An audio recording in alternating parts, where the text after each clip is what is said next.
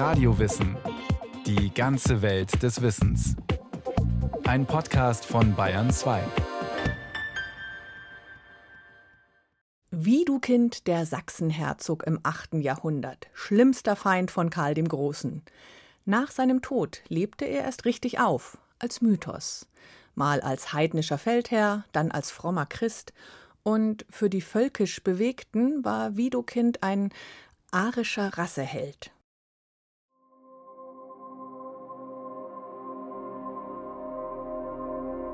In Westfalen, dem ehemaligen Sachsen, ist nicht alles tot, was begraben ist. Wenn man dort durch die alten Eichenhaine wandelt, hört man noch die Stimmen der Vorzeit. Da hört man noch den Nachhall jener tiefsinnigen Zaubersprüche, worin mehr Lebensfülle quillt als in der ganzen Literatur der Mark Brandenburg. Eine geheimnisvolle Ehrfurcht durchschauerte meine Seele, als ich einst diese Waldungen durchwandernd bei der uralten Siegburg vorbeikam. Hier, sagte mein Wegweiser, hier wohnte einst König Wittekind. Und er seufzte tief. Er war ein schlichter Holzhauer und er trug ein großes Beil. Ich bin überzeugt, dieser Mann, wenn es drauf ankommt, schlägt sich noch heute für König Wittekind und wehe dem Schädel, worauf sein Beil fällt. Heinrich Heine, Elementargeister, 1837.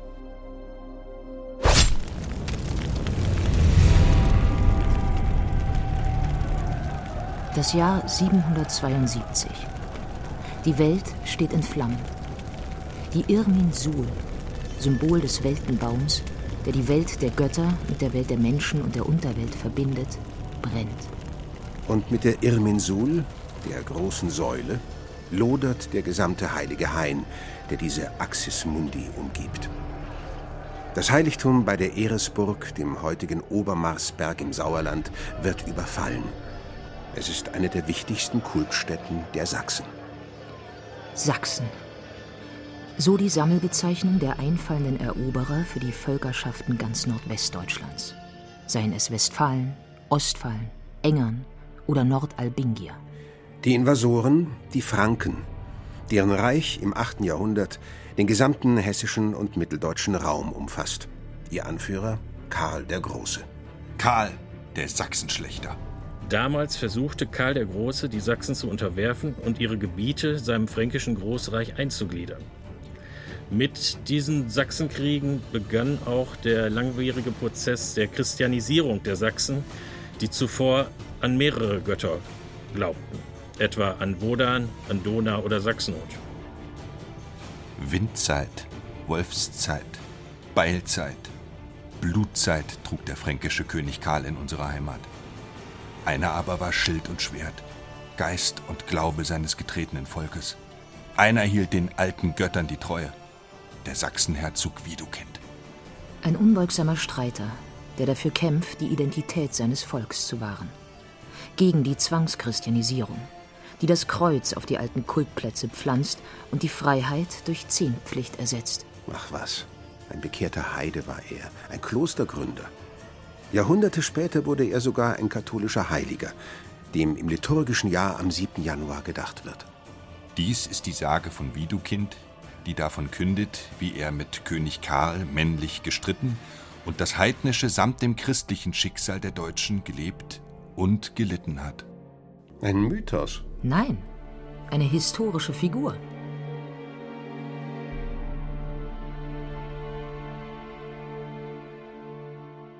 Widukind ist natürlich beides. Es gab den historischen Widukind, den Anführer der Sachsen und den Widersacher Karls des Großen.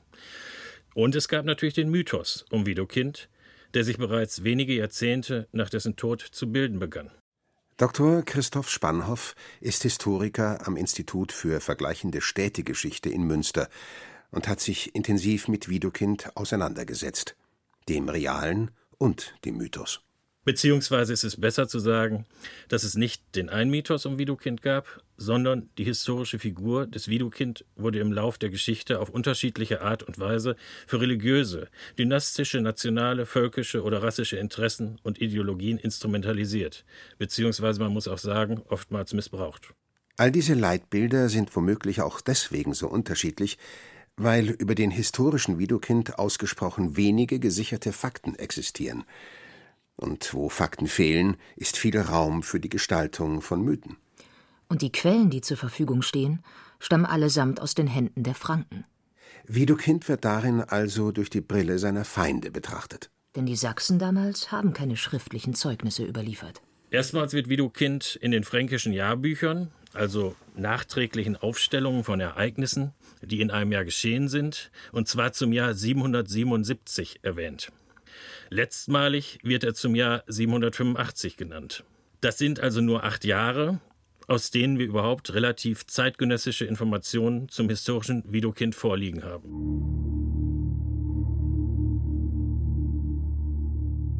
Nach der Brandschatzung und Plünderung des Erminsuler Heiligtums beginnen die Sachsen mit Rachefeldzügen. Sie erobern strategisch wichtige Festungen zurück und verwüsten gezielt die verhassten christlichen Kirchen. Der geballten militärischen Antwort Karls des Großen können die Sachsen jedoch nicht standhalten. 775 überquert das fränkische Heer trotz erbitterten Widerstands die Weser. Die Sachsenfürsten stellen Geiseln und leisten den Treueeid. In den folgenden zwei Jahren zwingt man die Sachsen zu Massetaufen an den Lippequellen. Widersagst du dem Teufel? Ich widersage dem Teufel und der Teufelsverehrung und allen Werken und Worten des Teufels, dem Dona und dem Wodan und dem Sachsnot und allen den Unholden, die ihre Genossen sind.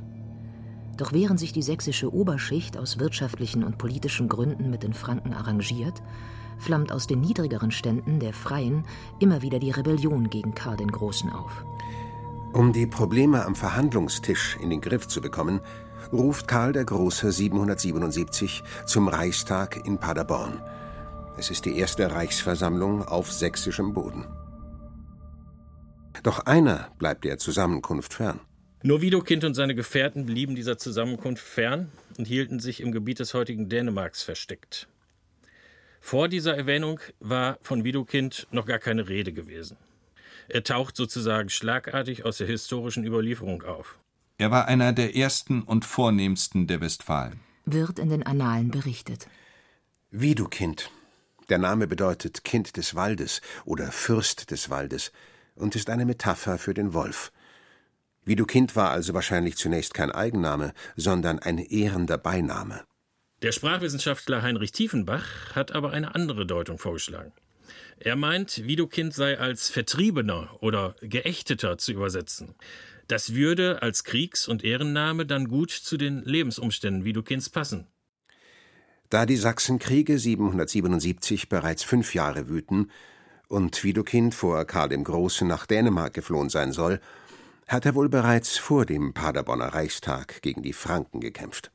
Karl unterteilt Sachsen in Grafschaften und verabschiedet die Gesetzessammlung Capitulatio de Partibus Saxoniae. Sie beinhaltet drakonische Strafen. Heidnische Riten und Gebräuche beispielsweise stehen unter Todesstrafe. Der Eingriff in die traditionelle sächsische Stammeskultur ist so massiv, dass es 782 zu einem weiteren Aufstand der Sachsen kommt. Am Süntelgebirge im Weserbergland müssen die Franken eine empfindliche Niederlage einstecken ein Debakel, das Karl dazu veranlasst, eine erbarmungslose Strafaktion durchzuführen. Das berüchtigte Blutbad zu Verden an der Aller. Diese Massenhinrichtung durch Karl den Großen war eben geschuldet durch einen erneuten Aufstand der Sachsen. Karl der Große statuierte hier ein Exempel, in dem er angeblich 4500 Sachsen hinrichten ließ. Wo unserer Brüder 4500 geschlachtet wurden, sei die Rachestadt. Da sollen unsere Peiniger nun stöhnen, da wollen unsere Götter wir versöhnen. Dichtete Friedrich Bartels in seiner Tragödie Herzog Widukind aus dem Jahr 1905. Widukind entzieht sich Karls Zorn durch die erneute Flucht nach Dänemark. Nach seiner Rückkehr erweisen sich die Franken 783 in zwei Schlachten bei Detmold als überlegen. Karl gibt den Sachsen keine Gelegenheit mehr, sich zu erholen, und setzt Widukind bis weit in den Norden nach. Widukind muss schließlich das Knie beugen und sich taufen lassen. Karl der Große soll sogar Taufpate gewesen sein.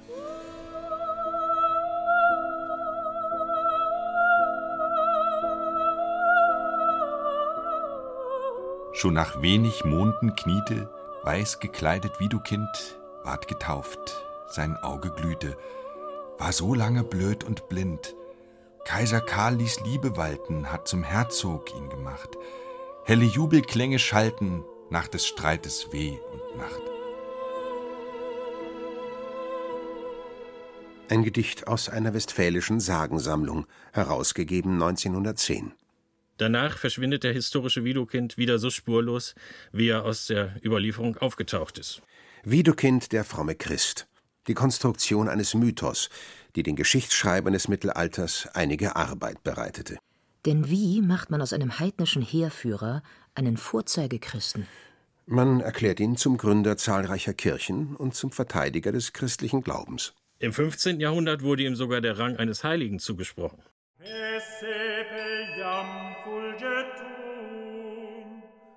Er wurde alsbald vom Volke als Märtyrer und Apostel des Sachsenlandes verehrt.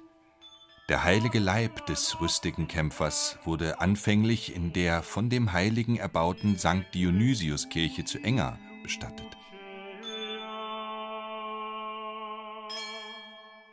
Man verherrlichte den Sachsenherzog gar, die historischen Fakten hartnäckig ignorierend, zum christlich-moralischen Sieger über Karl den Großen.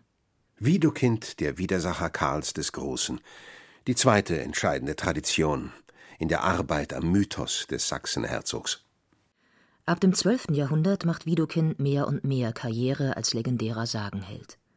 Zum Ende des Mittelalters sind diese Mythen um Widukind über ganz Europa verbreitet. Sie zeichnen ihn als Schild des Christentums und als furchtlosen Krieger. Im 13. Jahrhundert äußert der Geschichtsschreiber Alberich von Trois-Fontaines sogar: Der ganze sächsische, italienische, germanische, gallische, normannische, schwäbische, bayerische, ungarische, böhmische, russische und polnische Adel stammt von Widukind ab. Widukind der Stammvater. Die dritte wichtige Instrumentalisierung der Widukind-Figur. Zur Aufwertung ihrer Abstammung erklärten sich etliche Adelsfamilien kurzerhand zu Nachfahren Widukinds. Widukind ist natürlich hauptsächlich als Widersacher oder Gegenspieler Karls des Großen durch die Jahrhunderte hindurch erinnert worden. Damit eignete er sich also immer dann als Bezugsgröße, wenn es um einen Gegensatz zwischen Gruppen ging. Rekurrierte eine Partei auf Karl den Großen, zum Beispiel hinsichtlich einer glorreichen Abstammung von diesem berühmten Vorfahren, dann konnte der jeweilige Gegner sich natürlich bestens in irgendeiner Form auf Widukind berufen.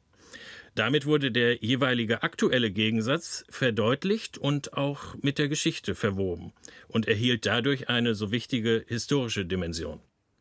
Als man im Humanismus begann, ein deutsches Nationalgefühl zu entwickeln, in dem man auf gemeinsame germanische Wurzeln verwies, wurde Widukind zum deutschen Helden, der die nationale Identität gegen alles Fränkische verteidigt habe. Fränkisch, das ist damals gleichbedeutend mit Französisch. Ab dem 17. Jahrhundert wird Kaiser Karl der Große vor allem von protestantischen Geistesgrößen attackiert. Ihr schlagkräftigstes Argument ist dabei das Blutbad zu Verden. Aus Karl dem Großen wird Karl der Sachsenschlechter. Heiliger Wodan, großer Wodan, hilf uns und unserem Bannerherrn Widukind.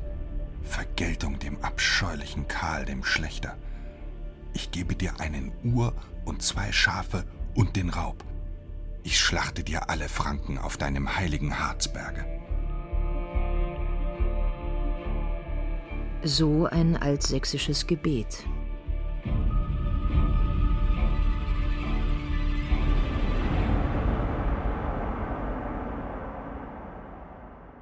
Eine Fälschung aus dem Jahr 1735.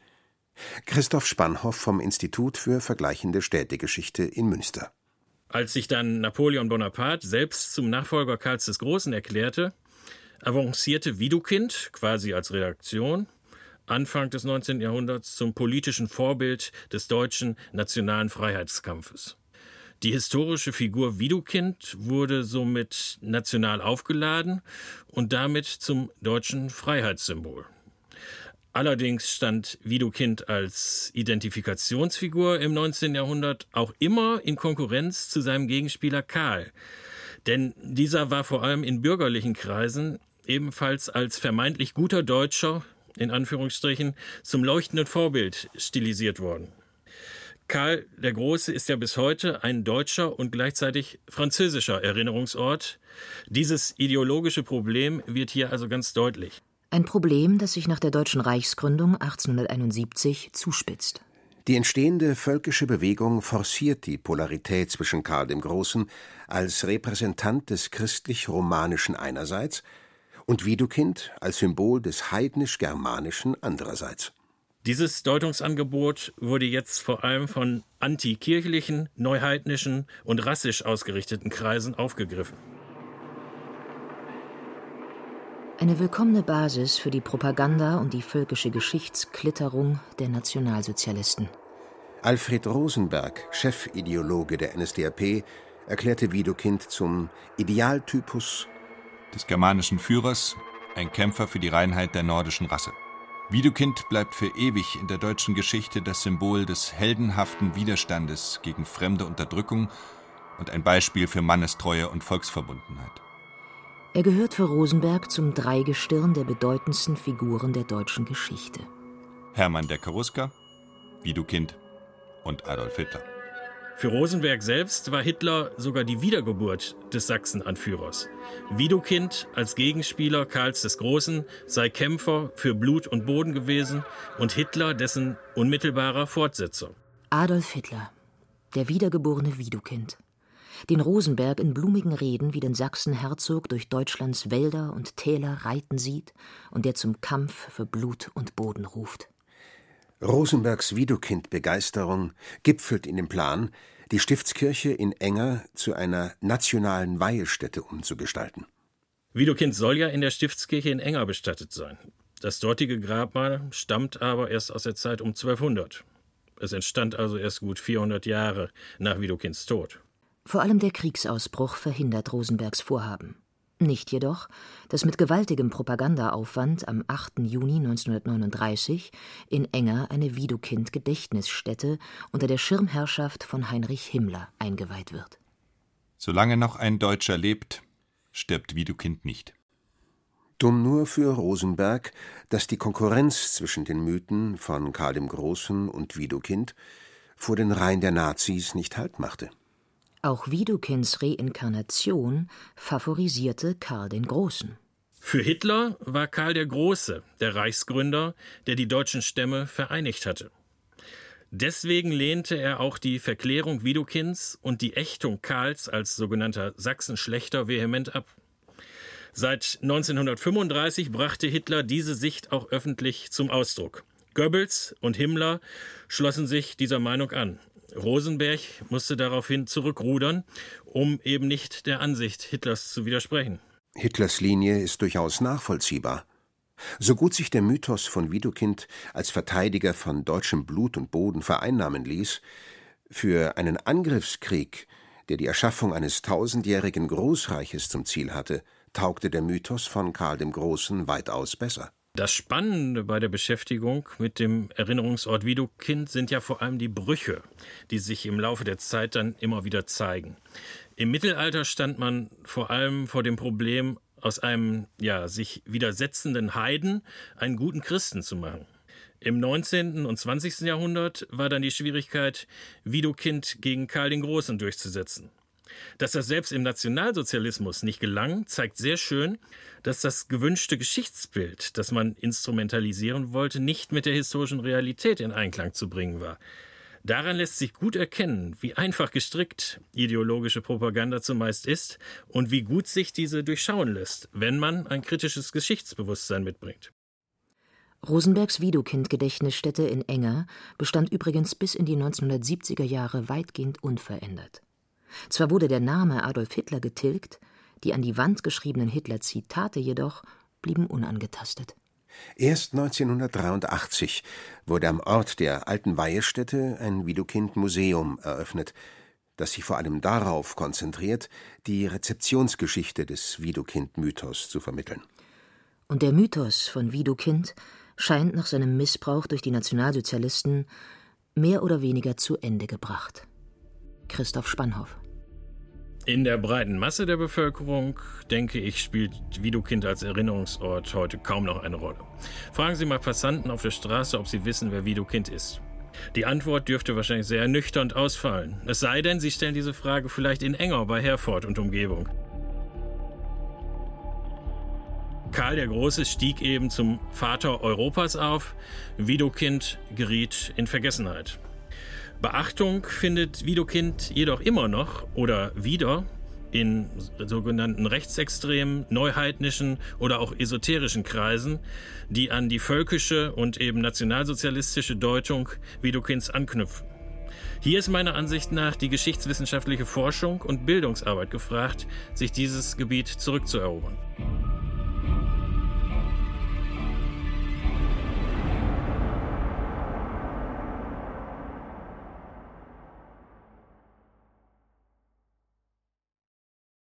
Frank Halbach über Widokind, den Sachsenherzog, der zur mythischen Gestalt wurde.